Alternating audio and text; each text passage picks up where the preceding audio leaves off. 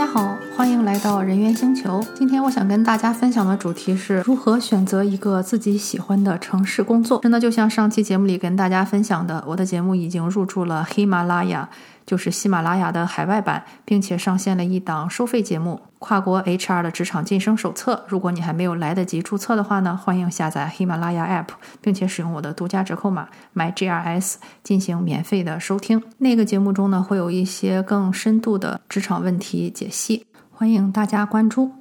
为什么想到今天这个话题呢？是因为我最近接的两个职业咨询的客户个案。这两个客户呢，年龄都不大，差不多是毕业三年左右，也就是二十五岁上下。他们的家乡呢，应该我认为都是属于三线城市以下。在这里，我要重申一下我对这个一二三线城市的定义啊。一线城市不用说了，北上广深，我相信大家也没有什么疑问。二线城市呢，其实国内在我看来，也就只有像杭州和成都。这个档次的城市呢，算是二线城市。这个不是根据别的，而是说根据，比方说像五百强有多少会把总部设在这两个地方啊？还有说像这种啊高薪岗位的一个密集度，我认为这是划分一二线还有三线以下城市的一个非常重要的依据。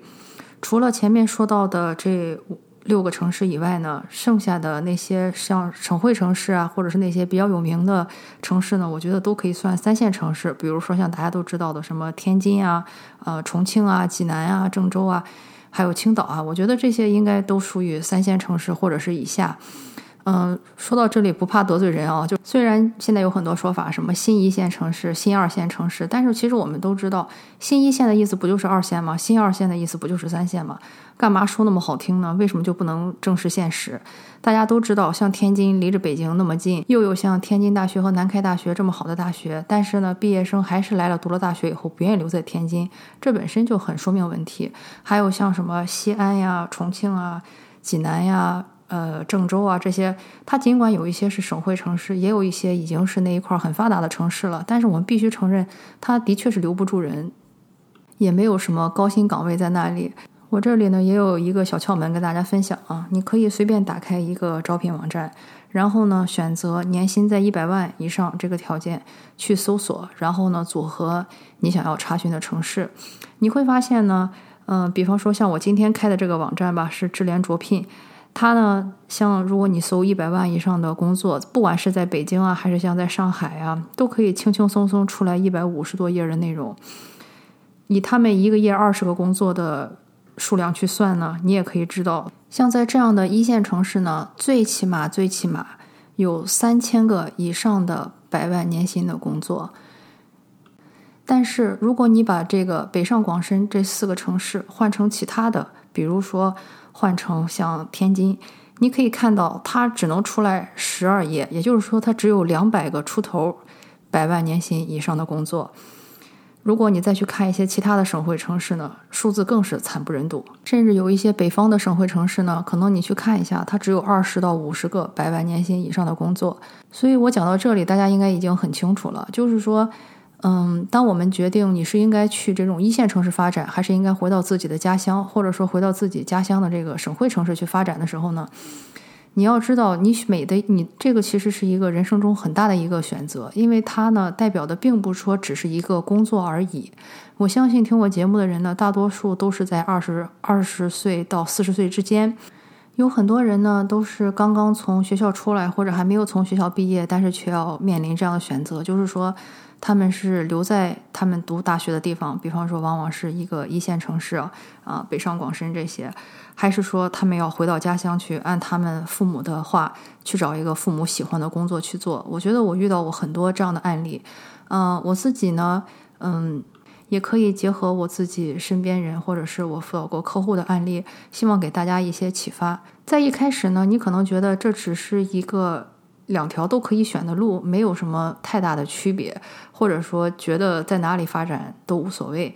但是其实你要知道，这个其实是你人生中最重大的选择之一。因为呢，我们出生，我们的父母是是怎么怎么样的人，我们的家庭条件怎么样，这个东西其实不是我们说了算的。然后等到了大学本科呢，又是第二次出身的一个划分。这个我不用嗯详细说，大家肯定也知道。就是说，如果你嗯高中比较努力，考上了一个比较好的大学呢，之后你的这个机会啊，还有像平台啊，都会比那些考入了本普通本科或者是没有考上本科的人呢，会一下子好了很多。呃，因为我们都知道，每一个高校它的这个资源平台什么都是不对等的嘛，肯定越好的学校，它的师资力量越强，它的校友越厉害。然后呢，来这个大学招聘的人也越多，所以说你身在名校本身就相当于是给自己加了一层 buff，就更容易在职场上胜出。当然，我也见过很多从普通院校出来的打拼的非常出色的人，但是我们都知道这个比例比那些名校出来打拼非常出色的人还是少了很多。名校里呢，肯定也有那些混得不怎么样的，这里呢讲的就是一个比例问题。然后到了大学毕业以后呢，其实选择在哪个城市去工作。其实又是一次你可以改变自己命运，或者说相当于是你人生中的第三次出生的一个选择机会。为什么这么说哈？就是因为我发现，在全球来看，哪怕是像美国这样非常发达的国家，或者是像中国这样发展速度最快的一个国家，它的地区差异都非常非常的大。你可能觉得，哎呀，都是一个国家，它能差到哪里去？它还真的就是说，一线城市和十八线城市差真的可以大到你想象不到的地步。就像我们都知道，可能在北京很多房子都是十万元一平米，但是呢，在我国的很多地方，十万块钱可能都能买一套房子，甚至有一些地方。都不用十万块钱就可以买一套房子，这个事情呢，在美国也是一样的。就是在加州呢，你可能花个一百万美金只能买一个小黑屋，但是呢，在美国其他的就是除了一线城市以外的那些州呢，一百万完全是可以买一个非常大的一个豪宅，甚至有一些地方，你就是买它最贵最贵的房子，可能都用不了五十万美金。如果你去那种街区非常差的地方，甚至有可能几千美金就可以买到一栋房子。但是与此相应而来的，也是大家可以想象得到的，就是说这些呃非常发达的地区呢，和那些欠发达地区的薪资差距非常的大，生活方式呢也有着非常大的差异。所以今天呢，我就想从工作中比较关键的几个地方，还有说对你生活有可能的影响，跟大家分析一下。根据你的性格，你应该选择在大城市发展，还是应该回到中小城市去发展？从 HR 的角度出发呢？如果我们来谈工作的话，其实大多数人选择工作呢，呃，一般来说会考虑以下几个方面。第一条呢，肯定就是像工资，也就是我们能拿到手的这部分现金是多少。然后呢，还有就是员工的那些福利项目，比如说像医疗保险呀、退休保险呀、养老金呀，还有一些啊杂七杂八的福利啊等等。接下来一个呢，就是工作发展。最后呢，也是很多人可能都不敢奢望的，也就是在工作中被认可并且被尊重。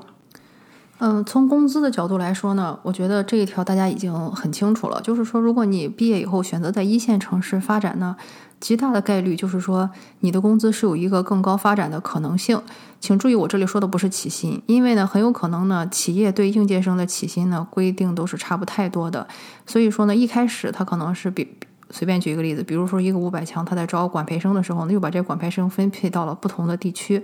嗯，如果很有可能呢，这些人的起始薪水可能都是一样的。同时呢，应届毕业生也没有太大的一个讨价还价的一个权利。基本上企业怎么定呢，他们就接收，也不太可能说去讨价还价。企业也都知道，就是说在这个城市应届生一般能拿多少钱。所以这个方面呢，并不是说一线城市一定比那些就是三线以下城市会突出到哪里去。但是一线城市好在什么呢？就是像我刚才讲的，它的资源太多了，它的工作机会太多了。比如说像美国，大家为什么都跑往硅谷跑？就是因为大家知道那里初创公司多啊。如果你跟对了人，跟对了老板的话，很有可能公司突然就被卖掉了，或者说公司就上市了，然后所有人就一夜之间财富自由了。这种事情呢，在我国也有可能发生，但是呢，大家都知道，只有可能发生在像北京啊、上海啊、广州啊，就是说这些高科技企业、金融企业聚集的地方。还有呢，就是很多人都在创业，这种时候呢，你才有很多可能的机会。同时呢，因为它就是大企业也多，五百强也多，在这种情况下呢，它的人才库更充沛。呃，大家去为了去就是确保大家自己的人不被别人的公司挖走呢，也会对在这个薪酬上特别的下功夫。所以这就是为什么我们随便不管去哪个招聘网站，你去这种一线城市去搜这种年薪百万甚至是年薪两百万，北上广深永远都有几千个岗位。这只是我们在某一个网站看到的，可是真实的数据可能是上万甚至还要多，因为它有那么大的一个人口基数在那里摆着，它就是有这么强的一个供供需关系。但是。如果你去到这些三线以下的城市，像我们刚才说的，你像去什么天津啊、济南呀、郑州啊这些北方省会城市，呃，或者说可能是你父母觉得已经是很不错的一些城市，你会发现高薪的工作真的没有，或者说我们可能搜了半天能找到那么三十个上下左右的这种高薪工作，但是你会看一下这些工作呢，其实都只有三类，第一类呢就是销售，这个不用讲了，你卖出多少去按多少提成。能不能拿到这个数，完全看你自己个人和这个公司会不会对你耍流氓啊。然后呢，第二个就是说，还有可能是你可以去做一个项目经理。比方说，如果你在某一个城市正好去开发一个地产项目啊，或者是一个什么文创项目呀之类的，很有可能呢，你是那种在全国跑项目。像这种情况下呢，他的工资你千万不要觉得说这个工这个工资是什么郑州给的他，或者是济南给得了他，给不了，是因为他的大总部能有这个财政实力给你这个钱。所以说他的钱其实跟当地的生活水平是不挂钩或者说不对等的。而且这个项目经理也不会说一直待在这个地方，他肯定就是说干完这几年。或者说干完这一个项目，他就要被挪去下一个地方。嗯，所以在这种情况下呢，他们的工资其实你不要把它看成是一个正常的，或者说一个常规的一个工资，就是呃，按英文就是 regular pay。它更多的就像是有点像因为外派员工似的，就是我们都知道，比方说可能如果让你在这里做个秘书呢，给你三千块钱，但如果把你派到非洲一个很危险的地方，让你去给一个人做秘书，那我就肯定还要给你一些危险津贴啊、艰苦津贴啊一些之类的东西。那个时候呢，可能你的钱会达到八千块钱，但是你要知道，那不是。因为这个工作本身多么值钱，而是因为你在那个地方可能需要一些监护补助或者怎么样，它属于一种有点类似于外派的那种情况。所以呢，这是第二种。还有第三种呢，就是说，嗯，在这些城市里呢，它一般就是说大公司都会需要一个部门总，或者说一个分公司的一个总经理。像这种情况下呢，总经理的薪酬也是可以达到百万以上的。但是大家也知道，这个都是多少个人虎视眈眈盯着的岗位啊，并不是说你能在啊三三五年之间就能拼上的一个岗位。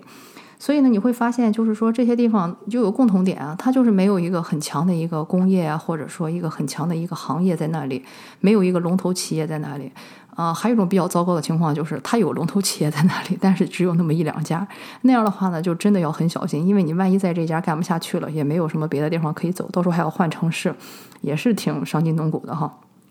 所以呢，这个就是，呃，就是我国这个一二三线城市就业的一个非常现实的一个情况，就是摆在这里。就是说，并不是说代表你一去一线城市工资就一定会很高，但是呢，那里有不有非常大的可能性和很多的机会。但是呢，这些可能性和机会在三线城市以下，我不能说没有啊，但是说你也知道，可能性一下子就少了太多太多，因为它的基数在那里摆着。然后说完这个工资这方面呢，就是其实还有一个也挺重要的哈，就是它不算是福利，它就相当于是一些平台上的资源，这个大家都很清楚哈。就是说，嗯，因为这个地区发展差异呢，国家对于每一个地区的这个政策支持啊，还有资源的这个呃分配啊，其实都是很不一样的。大城市大家都知道有最好的教育资源呀、医疗资源呀，然后更不用说像生活配套的那些设施，比如说像什么便利店啦，或者说是那种呃文化产。产业啦，或者说是那些文化生活了，它基本上都是跟国际接轨的。就是这也是为什么那些老外他们如果去中国的话，他们可能会觉得在北京和上海他们会觉得比较自在，因为他们不管从哪个国家来的，肯定你在北京和上海都能找到一堆他们国家来的人，而且有他们国家的那些艺术团呀，或者是那些呃乐队啊过来演出，所以他们并不说会觉得呃自己就是有那种身在异乡的感觉。就是说，你不管喜欢这个世界上哪一个文化，或者说流派，或者怎么样，你基本上都能在一线城市找到。这一点呢，也非常非常的关键，因为我们也知道，其实，嗯，工作，你比方说，如果两个人都表现很出色的话，如果一个人经常有那种，比方说跟上层，或者说跟那些比他嗯级别高的人相处，有更高的一个可见度的话呢，他的确就是说可以在工作中。呃，去有更多的可能性向他去招手，但是呢，如果一个人总是就是，嗯，在那里工作，但是也接触不到外面的人，也接触不到什么其他地方的人呢，这种可能性就小很多。所以这个东西呢，虽然说不是说呃可以量化哈，你很难说用工资多少或者说这个福利值多少钱去量化，但是我觉得这个也是工作中很值得考量的一个，就是说这个工作能给你带来一个多大的平台和多少机会，还有跟外界去交流，让你去开拓眼界的一个机会，这个其实非常的关键，尤其是对于年轻人来说，这一点我觉得特别特别重要，就是你见的越多，才会越知道自己喜欢什么，不喜欢什么。嗯，但是如果你完全没有见过的话，那其实就很容易在很早做出一个很偏颇的一个选择。再接下来一个呢，就是说，呃，我们都比较在乎的就是福利啊。像福利呢，这个大家都知道，就是比较正规的公司呢，肯定都会提供五险一金呀。嗯，然后呢，这个福利这方面，其实我个人是觉得，嗯，三线以下城市可能会有更多一些花样翻新的福利，但是一线城市呢，可能相对来说少一点，可能因为监管比较严吧。嗯，但是三线城市以下可能会有很多意想不到的一些福利啊，然后那个像什么工会什么的，可能也权力大一些，经常会发一些乱七八糟的东西，这一些感觉一线城市会比较少见。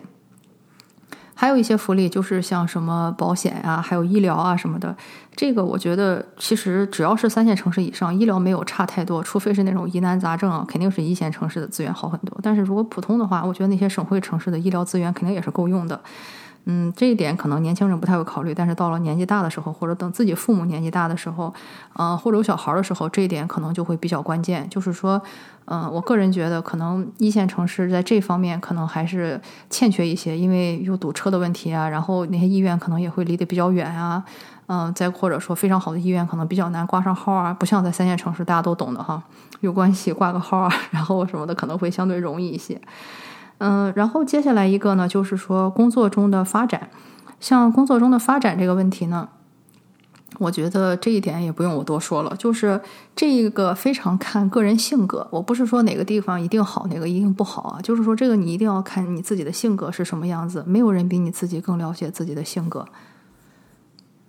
嗯，像我辅导了很多人呢，他们都说啊，其实我自己是非常喜欢北京，或者说非常喜欢上海，或者说非常喜欢广州的。但是呢，我家里人希望我回来，所以毕业以后我就回来了。那个时候我都觉得特别的不可思议哈。嗯，也可能是因为我们家比较自由，就是自己在上高中的时候就知道自己非常非常不想在济南继续工作和发展。后来去北京读书以后呢，就更加确定了这个想法，因为我觉得就是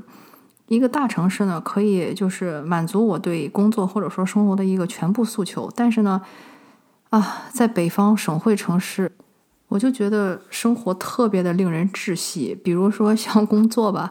就是那一堆人跟你一起去工作，然后呢，下班以后你们又回到一样的宿舍楼住在一起，然后。你们的小孩儿都去同一样的学校，你们又是同一样的学生家长。等到孩子们长大了呢，又类似的几个学校读书，然后毕业以后呢，再统一进入父辈的工作单位去就业，就感觉你好像二十四小时都跟这群人待在一起，然后一待就是二十年起，甚至有可能是六十年。我就觉得哇，这也太可怕了吧！如果街上遇到仇家怎么办啊？然后呢？你觉得你认识的每一个新人，其实都是你的亲戚的朋友，或者是朋友的亲戚。你就是随便跟一个人去一个你从来没有去的麦当劳，随便去吃这么一口薯条，可能下一个进来的顾客就是你小学时候大队长。我就觉得，我靠，这种生活真的是太让人崩溃了。然后呢，大家也都知道，在这种小城市里吧，这个生活它就是一成不变。基本上来说，你多大的时候应该结婚？多大的时候应该生孩子？多大的时候应该晋升到什么副处长？多大的时候应该晋升到处长？都已经定了，就觉得非常没有意思啊。嗯，但是呢，就是人和人性格不一样嘛。有些人就非常享受这样，他们就非常享受这种掌控感和安全感。就像他们知道啊，如果我去了我爸爸这个地方，我就很确定我能在二十几岁的时候做到这个位置，我能在三十岁的时候做到这个位置，我能在三十五岁做到这个位置。如果我在四十做到这个位置，我家人会非常的骄傲，然后我的生活会非常的舒服。所以呢，就是说这个不是说什么好和不好，但是呢，我想说的就是说，因为我跟我的这个朋友，他性格是完全不同的。有些人呢，他就不喜欢被禁锢在一个地方，或者说不喜欢，嗯，每天认识的所有的人都是他的熟人。有一些人呢，可能就对那种陌生的地方，或者是陌生的城市，或者是人有恐惧感。这个完全就要看你是什么性格。但是呢，我很确定的一点就是说，如果你的性格其实是。蛮不喜欢被束缚，或者说是还是挺想做出一些事业，或者说想尝试人生各种各样的可能性的人，你大概率回到自己的家乡会后悔。但是呢，与此相反，就是说，如果你是一个非常追求安定、非常追求那种平静的生活，那种，呃，非常喜欢，就是说我每天都可以知道我今天会发生什么事情，我知道我希望我四十岁的时候，比方说是这个国企的某一个处长。呃，然后我的孩子那时候应该已经上高中了。就是如果你很喜欢这么一个按部就班的剧本，不喜欢有太多的惊喜或者说惊吓在你的生活中呢，那其实你在啊一线城市可能会比较辛苦。尤其是如果你比方说对房子的诉求特别高，就是说我一定要在那里买房。大家都知道那里的房价其实非常的贵。如果没有点家底儿，或者说你这个工作能力不是那么强的话呢，其实绝大多数人可能都没法在那儿买一套房子之类的。但是这些东西对有一些人就不是个问题，对有一些人来说呢，就是一个很大的问题。所以这个呢，就是我说的这句话，就是说没有什么哪个是好，哪个是不好。但是你一定要清楚你自己的性格，你喜欢的是怎样的生活？你是喜欢那种一成不变的生活，那种可以预见的生活，让你非常有安全感的，还是说你喜欢那种非常刺激或者是非常冲动，将来可能有无穷的可能性的那种生活？可能变成百万富翁，也可能会变成穷光蛋，但是不到那一天，谁也不知道。我觉得这个每个人的冒险度和这个心理承受能力还是挺不一样的，而且每个人对事业的追求也很不一样。嗯，比如说我就有朋友，他就是说他从毕业到现在可能都快二十年了，他工资几乎没有涨过，但是他觉得也 OK 啊。嗯，或者说他可能也觉得不 OK，他也想高一点，但是呢，他一想到要再去努力或者要再去读书，他就想，哎，算了算了，就还这样吧。但是有一些人呢，你也知道，就是他如果。比方说月薪是五千块钱，他看到别人月薪五万块钱，他会非常想知道那个人是怎么做到的。我可不可以去做这件事？我是应该去读书，还是应该我去做销售，还是应该我去卖保险，还是说我应该去创业？不管做什么，我也希望一个月赚五万。就是这两种是完全不同的人。你要想一下，你是哪种人？就是说，如果你对你现在的薪酬不满意，我们就举这个例子来说，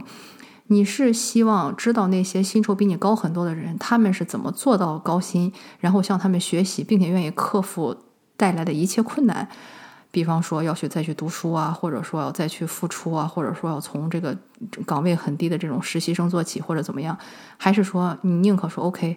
我还是一个月赚五千，继续舒舒服服的这么过下去吧。这个每个人都会做出不同的选择，所以呢，你一定要清楚自己的性格是什么样子的，事业呀、金钱呀，还有像安定啊这些东西，在你的生活中都占据一个多大的一个地位。这些东西如果不搞清楚的话呢，你其实是很难找到一个满意的工作。我也非常难理解，就是有一些人说父母让我回来我就回来。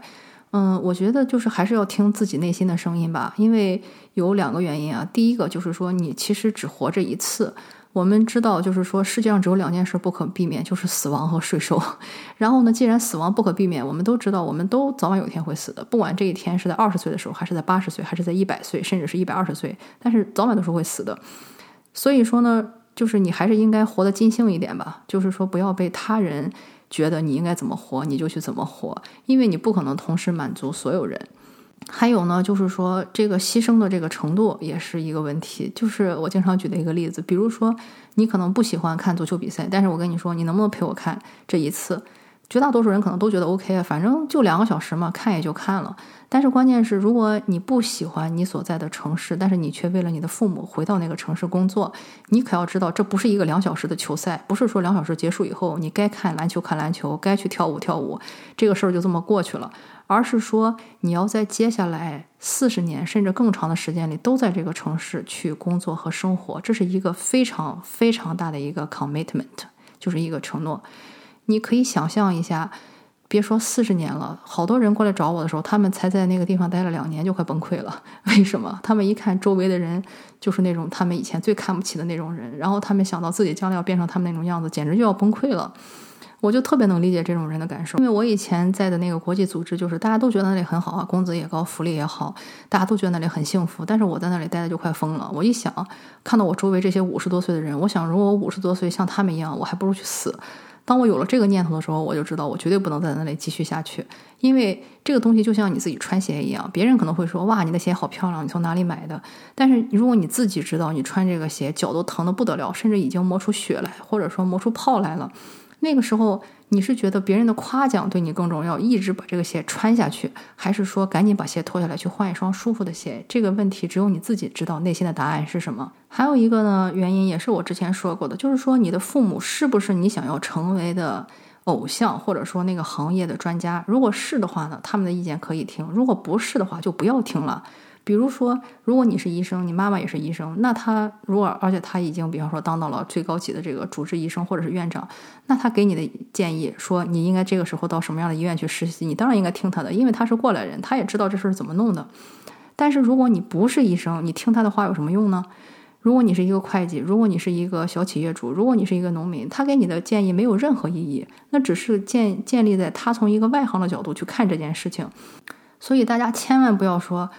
啊，我爸妈让我这样就这样了，或者说我隔壁的张大爷觉得这样对，或者我隔壁的李大娘觉得这样好，我就这样了。你不是隔壁的张大爷，也不是隔壁的李大娘，你也不是你爸你妈的一个重复，你有你自己的人生啊，你为什么不能自己做决定？我就是喜欢北京，我要在这里，或者说我就是喜欢小城。哪怕你们想让我留在大城市，我也要回。我觉得，如果一件事情是你心甘情愿去做的话，你会付出更多的一个热情和努力去把这件事情做好，并且要证明给自己看，自己当时的选择是对的。但是如果呢，你是为了别人做的这个决定，事后是十有八九是会后悔。一旦有什么挫折或者是一些小的不愉快，你就会说：“你看吧，都是你，都怪你让我这个样子。我本来是想怎么怎么样的。”所以就是不要这个样子，好好想一想你自己想要的是什么，而不是别。人想要你成为什么样的人，因为你就是你自己，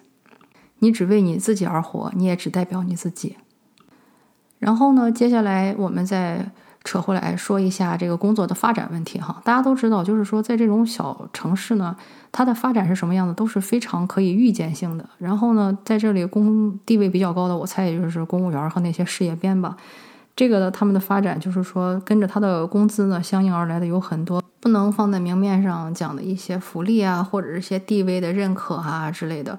嗯，我猜这个可能对很多人很重要吧。比如说像我们大山东，女孩最好的嫁妆就是教师编制，男孩最好的彩礼就是事业编。所以呢，你就要看一下你自己对这些东西有多么看重，然后呢，也要去预测一下。嗯，你将来的这个家人或者是朋友、亲戚什么的，对这东西有多么看重？如果你非常认同这一套体体系，那不用说了，回到三线城市去肯定会大放异彩。但是呢，如果你 觉得这一套体系没有任何的意义，那我劝你就不要回去受这套影体系影响，因为呢，人改变环境是很难的，只能被环境改变。有一些人呢，他可能内心比较强大，就是不把它当回事儿，也就挺过去了。有一些人呢。心理素质差一点，他被这种环境所吞噬以后呢，很有可能会发展出很多心理上的疾病。这样的例子我也见过太多了，所以大家不要去以身试法。再接下来的最后一条呢，也是就是我说可能很多人都没有想过的啊，就是说他在这个工作中所要获得的那些尊重。尊重我觉得有两层意思吧。第一层尊重指的就是说大家表面上的那种专业性。这种就不用说了哈，肯定就是比较发达的地方，人的专业性会相对来说高一些。但是呢，那些欠发达地区呢，人的专业度就小一些。大家可以想一想，啊，如果你不幸在一个企业里，老板动不动就冲你掀桌子啊、喊人呀，啊，或者是很不尊重啊，或者什么性骚扰下属啊，你想都不用想，这样的企业大概率会是大企业，还是一些小企业，是在一些大城市，还是在一些小地方。嗯，第二个层次的尊重呢，我觉得就是那工作中你做出了成绩以后呢，别人对你的那种认可，呃，让你感觉到自己是被尊重的，自己是被认可的，自己做的事情是有价值的。这一点呢，我觉得呃，一线城市和三线城市没有什么太大的区别，就是关键是看你做什么事情，然后呢，你做的这个事情有没有呃帮助到周围的人或者社区。这个不管是在哪里，其实是都是都是大有可为的。嗯，我有一个同学呢，他就是去做了几年的村官儿，在我们那里一个很贫困的一个乡镇，去帮那里的农民去搞高科技农业之类的。我觉得这样就非常非常的有意义啊，那才是真正的学以致用和帮助到真正最需要的人。所以在这一点上，我觉得不管是在大城市还是在小城市，只要你找到了自己热爱的行业，并且是愿意为之奋斗的话呢，都可以做出非常积极的改变和贡献。好啦，说到这里，希望你也应该想清楚自己的性格和所具备的特征是更适合在大城市发展，还是应该在小城市或者是小镇上发展。希望这期节目对你有启发，也欢迎你关注我的公众号 Job Hunting Solution，并且下载喜马拉雅 App，用我的独家折扣码 MyGRS，免费收听大会员的收费节目《跨过 HR 的职场晋升之路》。好，感谢您的收听，我们下次再见。